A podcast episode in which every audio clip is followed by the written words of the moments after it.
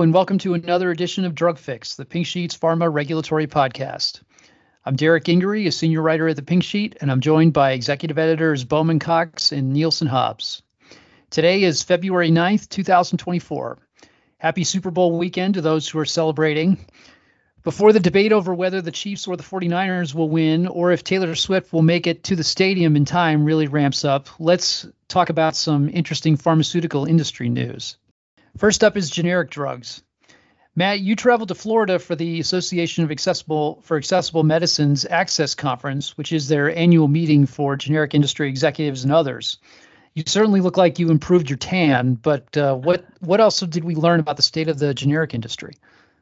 Well, it's uh, um, I'd say about as uh, bad as it's uh, as it's been. I mean, they're uh, they're a hardy bunch. Uh, um, they certainly enjoyed themselves uh, um, down there, but uh, you know, the past few years, the theme has been that just uh, their uh, their margins have been squeezed, and they uh, they're hoping for some sort of uh, legislative or policy relief uh, to to allow them to get out of what they worry is this sort of death spiral where they you know there are lots and lots of generic manufacturers sort of almost uh, 300 was the stat that they they uh, they they showed uh, uh, this time, and then there are essentially uh, you know four purchasers that control uh, ninety percent of the market, and so uh, that is a, a, brutal funnel that's sort of kind of that you cannot sustain that um, that level of competition if there's a um, you know essentially um, oligopoly um, is you know one of the terms that they they use in terms of the um, the purchasing power. So you know what to do about that. You know, there's not uh, one simple trick uh, um, everyone acknowledges. So they uh, um, looking for a variety of kind of tweaks that sort of kind of will uh, um, sort of uh, exempt them from a lot of the um, the price. Uh, um, setting stuff that um, is aimed at brand names, but they feel sort of kind of unfairly falls on on their drugs. you know, if it was sort of even though it was designed for a much higher priced product, looking for that. Uh, you know, they have uh, said that it's kind of un- unfair that uh, FTC has allowed uh, consolidation into kind of the uh, the purchasing channel, but not in the um, in their channel. They uh, um, they're hoping for some relief on um, on that front, and you know, those are the two um, the two big um, you know, I guess for kind of a commercial issues that they're hoping for some uh, um, uh, policy moves on. Uh, in terms of sort of kind of what um, what FDA is doing for generics, they're uh, they're pretty satisfied. They uh, um, you know they see inspections coming back. There's always this pressure about uh, um, you know the supply chain and sort of kind of where uh, where drugs are made. That was sort of kind of uh, put into stark relief during COVID, uh, as everyone worried about shortages about everything, and they um, they feel that um, you know they, they should have a global supply chain that's sort of kind of that um, you know you know you're kind of having everything all in one uh, place isn't necessarily uh, um, safer. You need some sort of kind of uh, um, diversity. They're calling it. They're not calling it uh, redundancy. I think that's where kind of uh, would uh, you know raise investor alarm bells if they talked talk that way. But they're um, they're hoping to make that point. But I know we'll talk about this a little later on the pod. But um, they, they feel like um, FDA's inspection regimen is, is coming back, and they're satisfied with kind of how it's uh, um, how it's going. They always like more for kind of U.S. versus uh, um, foreign parity. Uh, um, they uh, they feel that uh, um, U.S. Uh, plants are maybe inspected more more often than um, than foreign ones, and so um, it would be cheaper if you know for sort of kind of U.S. manufacturing if they didn't have to sort of kind of ramp up for those inspections all the all the time at the rate that they they do versus the overseas plants, uh, but uh, the uh, the FDA continues to kind of to review generics at a pretty good pace. That's uh, you know in some ways part of the problem that sort of uh, that uh, there's there's so much review efficiency that there's a lot of you know approved applications out there looking for um, looking for someone to buy their product. So um, they're hoping that to see some of these changes, and I think sort of, uh, you know, perhaps uh, um, in keeping with their uh, um, their quest for, for kind of a uh, um, a new way of doing business, they're going to be moving their annual meeting around uh, um, for the next couple years. They uh, um, have traditionally held it in uh, Orlando, and uh, this year was in Tampa, and next year it'll be uh, somewhere else, uh, still in Florida. They're not doing anything crazy like uh, you know going to Minnesota in uh, um, in February, but they're um, you know if you can sort of kind of look for um, analogies, they're in search of a new home, sort of kind of perhaps both for the conference and for their their business model. So that's that's that's what's going on with the generics right now. That's interesting. Both you know, I, I've have having been to one of the ones in Orlando. I know I think they've had it in Miami. I want to say in the past before. Maybe I'm misremembering it, but yeah. yeah, I mean, it's just this is not a unique event uh, to us. No, not yeah. be in uh, um, uh, Orlando, but uh, um, it's not one of these uh, meetings that are kind of uh, you know has a different venue every year, so it's uh, um, a little mm-hmm. unusual to kind of be uh, be non-Orlando at least two years in a row now. So we'll we'll see what that holds. Yeah. The the interesting thing and you know it it seems like this you know these same problems keep coming up. Year after year they say we have this problem. And you know is there I mean, do they have any kind of new ideas for solutions to this? Or is it the same like we need this you know we need this legislation we need that legislation you know kind of we need you know the the same things you know that we've always asked for you know to be able to deal with these problems. Yeah i mean things in washington move slow so uh, you know the uh, the wish list uh, um, if you were kind of uh, talk to the government affairs folks uh, two three years ago it really not that much different than the uh, the wish list today. You know the fact that brand name firms have helped sort of kind of put pbm reform on the table you know, I think it helps uh, generic for, firms. They're all, always worried for kind of the when uh, um, you know something like this comes around that they uh, um, end up uh, victimized, uh, even if uh, um, you know the intent is to lower prescription drug costs. They feel like we're already really low. You know, don't make us sort of pay pay penalties for um, you know sort of penny price increases and and stuff like that. So um, there's not a, not been a ton of movement on these these things. you know, we've reported about sort of kind of the you know the PBM legislation gaining some momentum, and hopefully that will be good for uh, um, for them. But it's uh, um, you know probably going to be a number of uh, you know small tweaks. You know, sort of maybe FTC. Uh, you know, if there's a change in administrations, is we're going to take a different approach to uh, um, to uh, uh, generic uh, mergers. Uh, you know, sort of maybe there's uh, you know some uh, some small way that CMS can make it easier for biosimilars to to come onto the market, even if um, they've negotiated a Medicare price. you know, there's supposed to be this provision that sort of kind of that the the price isn't supposed to kick in if there's kind of uh, you know uh, biosimilar competition on the horizon, but sort of kind of the uh, firms don't think it's sort of kind of uh, clear or uh, strong enough to sort of kind of let them uh, actually uh, reap the rewards of their investment in the uh, biosimilar development. you know, if a um, if a product is going to sort of kind of come under Medicare price negotiations. So, you know, again, I mean, if you did all these things and you know nothing changed, then uh, you know they might have to go back to the drawing board. But for uh, for right now, they've got this uh, game plan, and they're hoping to um, to sort of actually sort of kind of uh, score these touchdowns if we can, if I can uh, you know use your uh, sports analogy from the uh, um,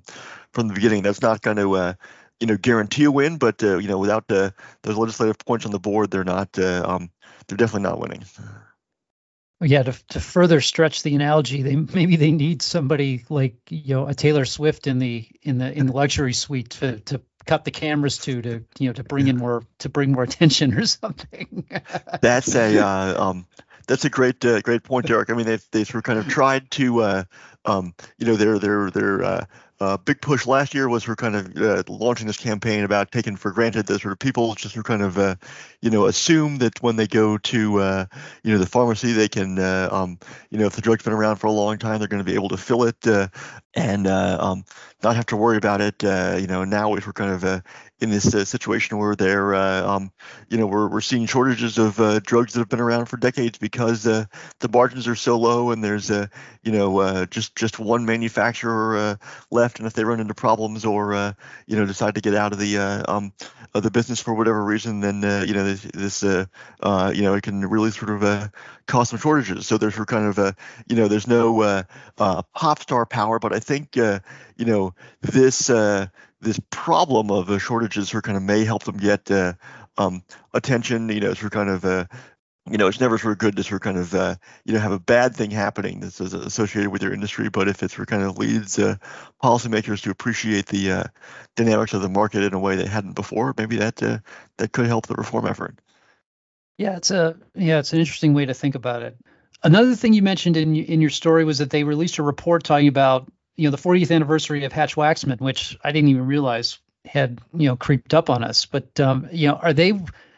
Uh, is the industry wondering or thinking that, that you know they need to make some tweaks? I know that that lot, a lot of times makes people nervous because you open it up you open up a law like that that you know has been the bedrock of you know the generic industry for so long, and you know say okay we're gonna make these small little changes to modernize it and all of a sudden before you know it there's this risk that you know all these big time changes are going to be made that would you know change the law completely you know from how it's been for the last 40 years.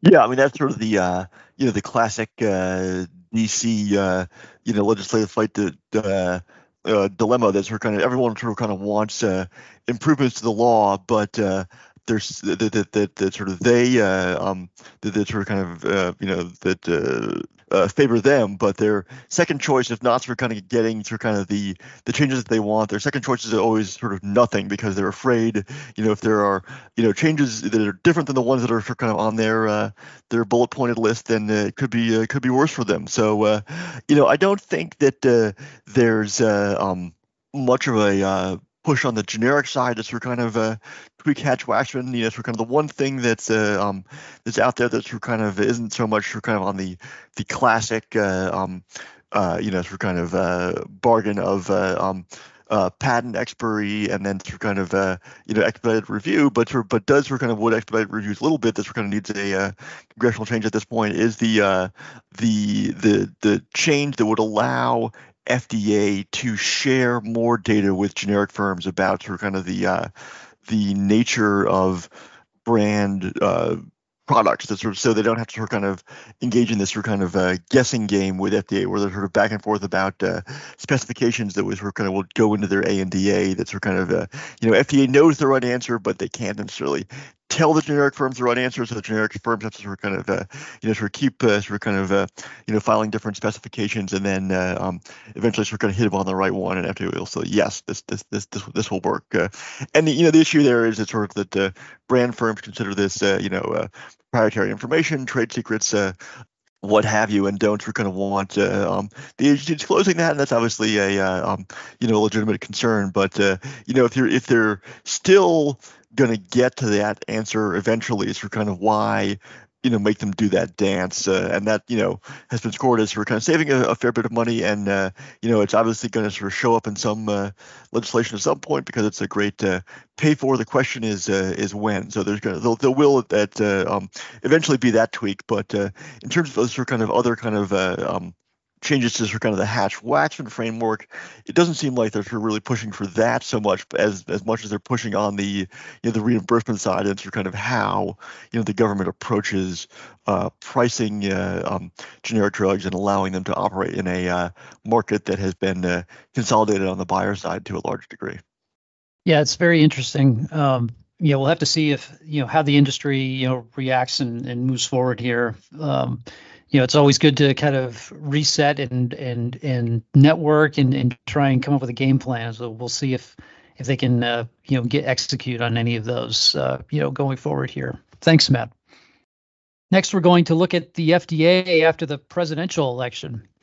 Donald Trump, like current President Joe Biden, is seeking another term. And former FDA Commissioner Scott Gottlieb, who served during Trump's first term, suggested that the White House may exert a lot more control over the agency if Trump wins the election in the fall. Gottlieb said that under Trump 1.0, there was less adult supervision. Uh, that's what he called it. And as long as you were mindful of issues the White House cared about, you could manage the rest of the portfolio independently. A second Trump term, though, likely would not allow such independence, and the FDA could be forced to act differently, Gottlieb said during a Friends of Cancer research event. He also discussed his strategy for obtaining policy wins, which was to accept 90% of what he wanted rather than strive for absolutely everything. I'm curious, you know, Matt, uh, do you agree that, uh, you know, with Gottlieb that uh, Trump would probably exert more control over the FDA, and how he thinks, you know, how do you think the agency would end up reacting to that?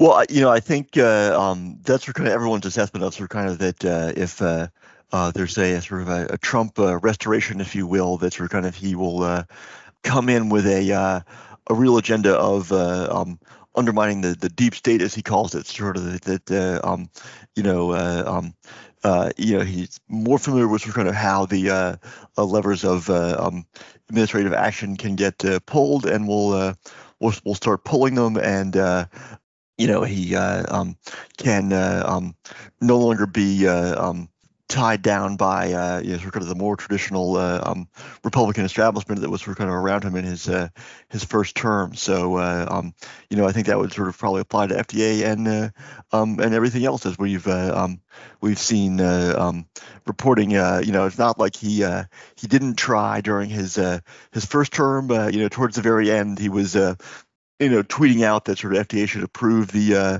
um, COVID vaccines faster than the agency wanted to, and I uh, um, I suspect now that uh, you know that's not going to be tweets. That's going to be more um, direct pressure if you want something to uh, to get done on the agency, and then it's a uh, um, you know a, a question of uh, you know finding someone who sort of kind of you know agrees with Trump's um, uh, ideas there, but also sort of kind of uh, you know uh, uh has a more mechanical understanding of the uh, um, the uh, the levers of um, administration of operation and and and you know sort of the, the statutes and stuff, and sort of kind of can um, can get that done. So I um, I think Gottlieb's right in that analysis. Um, yeah, I think so too. you know, we saw, you know, we, you know, you and I both reported on the COVID during the COVID pandemic, and and you know the the the the issues that emerged around hydroxychloroquine and you know why hasn't that been approved? And you know go after they pulled it go and approve it again. And you know the same thing with the vaccines and and and all kinds of other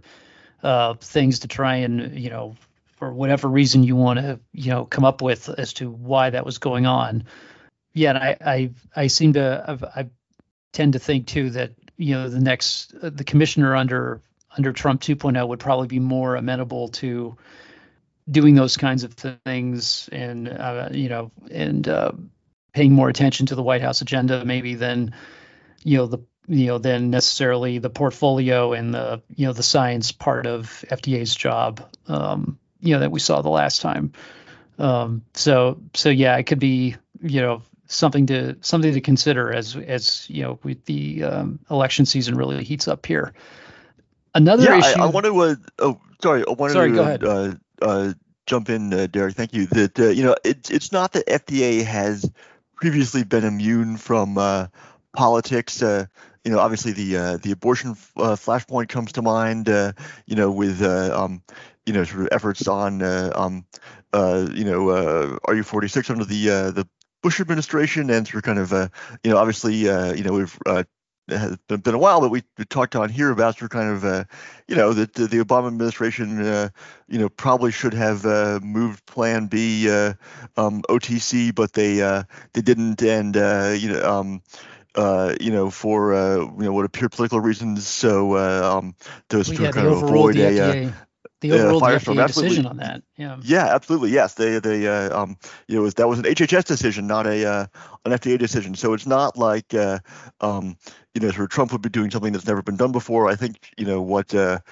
people are worried about is perhaps for kind of the uh, you know sort of the the the the frequency uh, of it. Uh, you know, if uh, um, you know there's uh, you know uh, some uh, um, some particular issue that um, he cares about, and not sort of per, perhaps kind of has a broader um, you know society implication that's kind of that he may um, intervene there. So um, obviously, you know, if there's a Trump administration, you can uh, imagine a great deal of pressure, you know, sort of not just from the president himself, but sort of kind of from his uh, his supporters for the FDA to sort of take action on uh, mifepristone, the uh, um, you know the abortion pill, to sort of kind of perhaps uh, remove or restrict that in the uh, um, in the market. So that's uh, something to something to watch for. Um, uh, um, just you know, just like sort of kind of there was a you know chicanery in uh, Democratic and, and uh, Republican administrations in the past.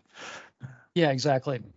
Um, another issue, speaking of mif- mifepristone, another issue that came up uh, in the story by our colleague Sarah Karlin-Smith, who, who couldn't be with us today, was that um, Gottlieb and uh, former Commissioner Stephen Hahn, both of which were under you know, during the Trump administration, didn't sign on to um, an amicus brief that a, um, several former commissioners sent to the Supreme Court, um, warning of the consequences of overruling the FDA decision on mifepristone.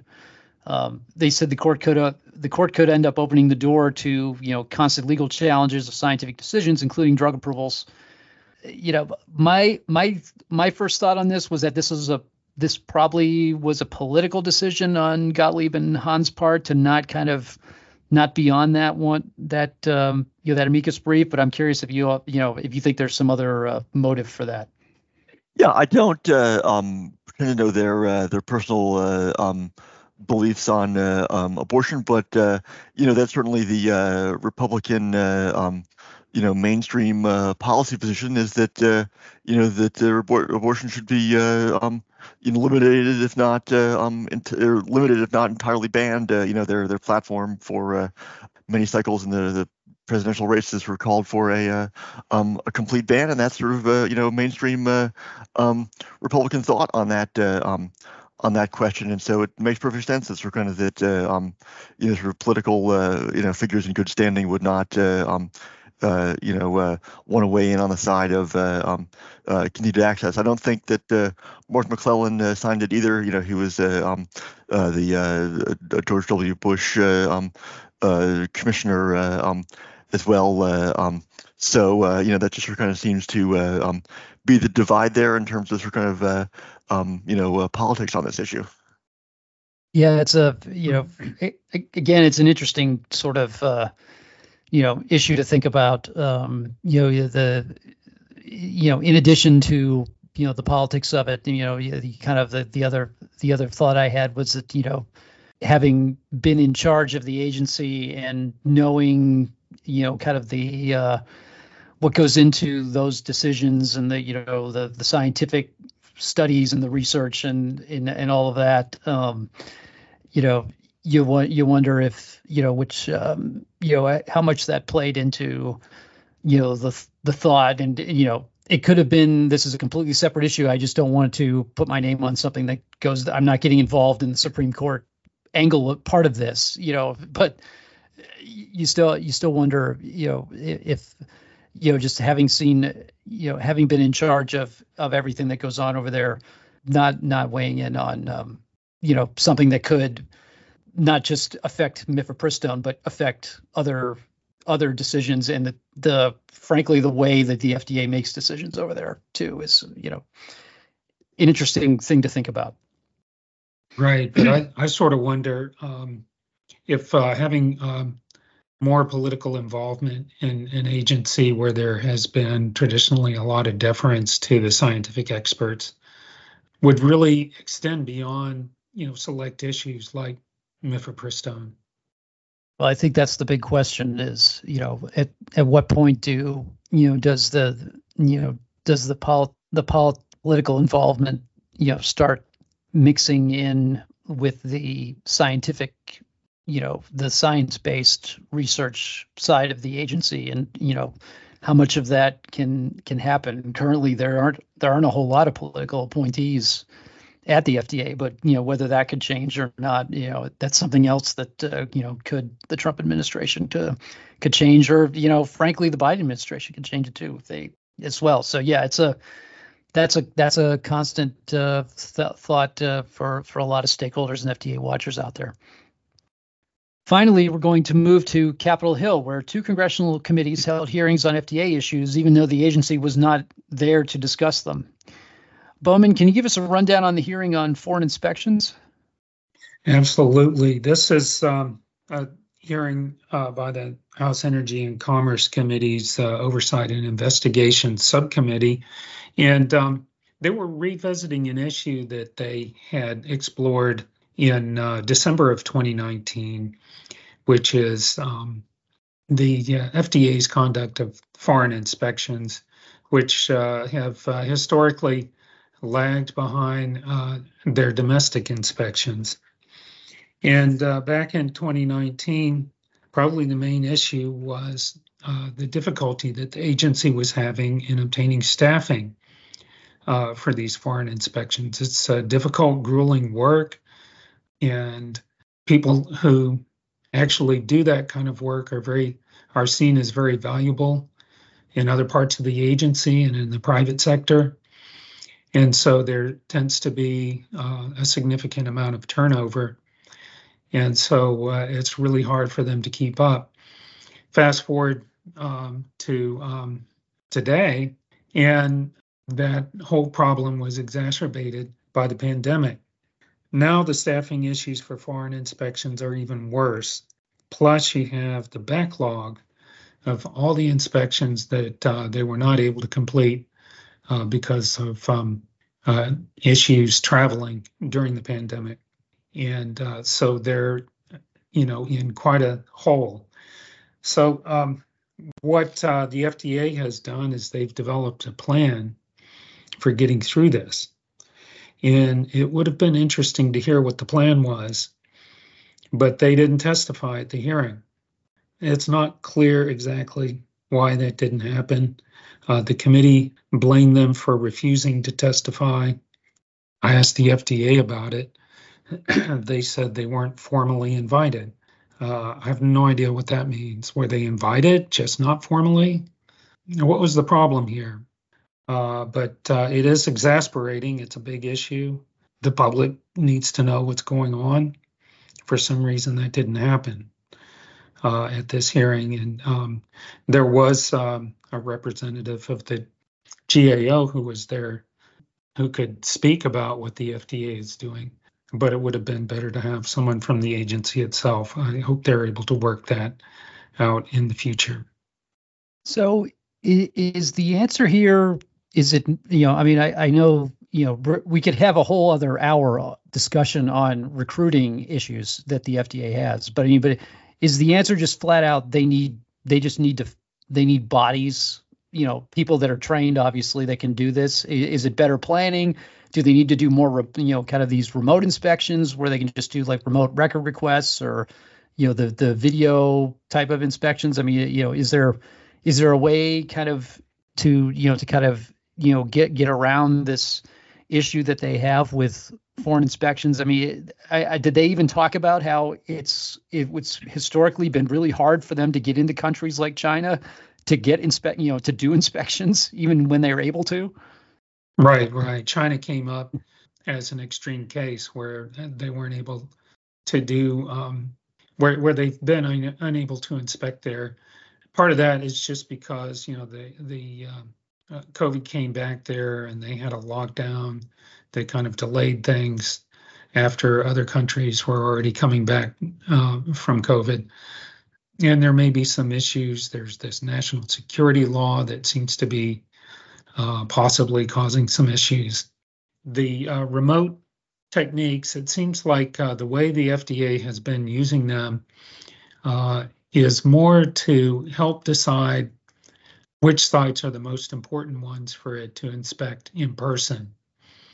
So they are getting a better and better understanding of where the risks are and where they need to go. Uh, it's generally also understood that um, these remote interactive evaluations, as they call them, really can only work if the site volunteers to to um, host one if, if the agency has concerns about uh, data integrity or if if they're suspicious about that particular site, then you know they wouldn't feel comfortable with a remote inspection because the site has so much control over what you actually see. Uh, they would want to do that in person. But uh, you know, one of the issues that they have with uh, improving their risk assessment and focusing a limited number of inspections on the riskier sites is that um, they're um, delayed in inspecting the less risky sites. Uh, that's not such a problem, except that uh, a lot of countries, uh, like the European countries, uh, which issue GMP certificates that are good for three years, they generally expect a site to have been inspected in the last three years. And so that can be a problem for global manufacturers if they have sites that um, the FDA keeps putting off their inspection because uh, they're in such good shape. Yeah, it's uh, it's it's not easy. I, I also have to say that I, I laughed a little um, at the notion uh, that came up that you could send college students with minimal training to get eyes on a facility quickly and determine if a full inspection was necessary. I, I, I you know, I'm not going to pretend to be a uh, an expert in what what goes into planning an inspection and and conducting one, but I, that doesn't seem that didn't seem too realistic or practical, really, to me. Right. That was um, that was a proposal. I mean, you know, you could consider that, but um, you know, it wouldn't be fair to throw college students into that type of contentious situation. There are so many ramifications of these inspections that it really takes a lot of training uh, to be able to do them properly and to gather the evidence that's required uh, to make the decisions. So, yeah, I think it was maybe a bit of a facetious idea. Uh, you know, I think it's a reflection of just how complicated the problem is and how you know there's there's no really good ideas that can um, get them where they need to be. So maybe you know a little of this and a little of that will help. Yeah, maybe you know maybe maybe it, you know it, it works in in some of the more um, you know uh, the countries that we're more aligned with and you know that we can you know rely on uh, you know maybe you know maybe you know something like you know you you send the you you have the the junior inspectors or whatever you want to call them you know kind of do quick checks of you know some of these facilities in Europe that have been you know like you said they have their GMP certificates already and you know uh, you know we're just making sure that you know things haven't devolved too much you know maybe they maybe they go and do those and that frees up some staff or you know to go do uh, go to other places or something. I don't know. I'm, I'm just making that up but yeah it's a yeah not not an easy not an easy issue to uh, you know to resolve right there was a lot of discussion about unannounced inspections pilot that's underway it's been delayed in china because uh, they've it's been hard for them to get access for these inspections over there. Uh, but there's a lot of belief that uh, unannounced inspections will turn up a lot of things that facilities would normally hide if an inspection has been announced in advance. Um, but there's another pilot that also got a little bit of discussion, isn't discussed as much widely, which is a, a translation pilot. When uh, inspector goes to a uh, facility in a foreign country where the workers speak a different language, they generally have to rely on a translator who is provided by the facility itself. And in this pilot, they bring their own translators. So it'll be interesting to see what happens with that if it changes the outcome. Uh, yeah, I'm I'm actually a little surprised they didn't do that already. um, right. given that you know given with you know what you see and granted most of what i've seen is from you know cnn where the president's talking to somebody from china he has his translator they have their translator and you know they each do independent trans you know um, transcriptions of what was said so they know you know there's no ambiguity over you know somebody saying something they didn't say or whatever so yeah it's right I'm actually it surprised they didn't do difference. that before. It might, yes, it might could make a bigger difference than it being unannounced, but we'll have to find out. We also saw a hearing on uh, drug shortages in the House Ways and Means Committee um, this week. Among the issues they addressed, without represent, FDA representation, by the way, was that environmental laws could be a barrier to onshoring drug production. Witnesses discussed how uh, API production in particular creates toxic byproducts, and lawmakers were asking if Congress should be investing in ways to help companies meet those regulations. Uh, witnesses suggested, among other things, that they provide funding to create centers of excellence for advanced manufacturing, where you know theoretically issues like this can be researched and potentially solved. So you know, onshoring has been of uh, manufacturing has been a huge issue since well before the pandemic. It became an even bigger issue during the pandemic and now after the pandemic. How big of a thing do you think this environmental issue is related to that? And or is this is this just another kind of talking point type of thing? You know, that's just you know that they can hold people can hold up to say like you know this is holding us back or something like that. Right. It's well known that um, the environmental standards aren't as strict in China and India and many other countries. That could be a, a real issue, especially for API production. But um, you know, maybe there is chemistry that can be used uh, that can meet the standards that we have in this country. It'll be interesting to see what they do. But maybe some of that work will end up somewhere else, like Mexico. Hmm. Yeah, it's interesting too, because I, I, know that was another one of the ideas was that instead of you know you don't have to onshore everything, but you can try and encourage production to move to countries that were traditionally friendly with, and you know Mexico would be one of those places. Um, so yeah, it's an it's another interesting thought. Well, that's all for today. For more, check out our website at www.thepinksheet.com. You can also find this and other podcasts on the Citeline channel in Apple Podcasts, Google Podcasts, SoundCloud, TuneIn, and Spotify podcasts, as well as via smart speakers if they have been set as your default podcast provider. Thanks again for listening to Drug Fix. I'm Derek Gingery with Bowman Cox and Nielsen Hobbs. Take care, and we'll see you next time.